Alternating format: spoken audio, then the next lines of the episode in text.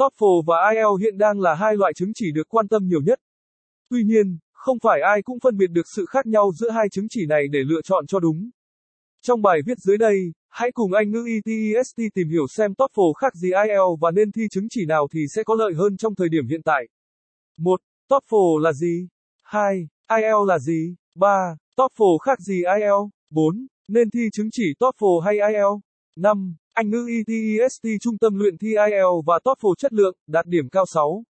Câu hỏi thường gặp, bài viết được viết bởi Anh ngữ ETESTS, lầu 3, 215 Nam Kỳ khởi nghĩa, phường 7, quận 3, thành phố Hồ Chí Minh phone 0933806699 website https 2 gạch chéo gạch chéo etest edu vn gạch chéo móc lửng móc lửng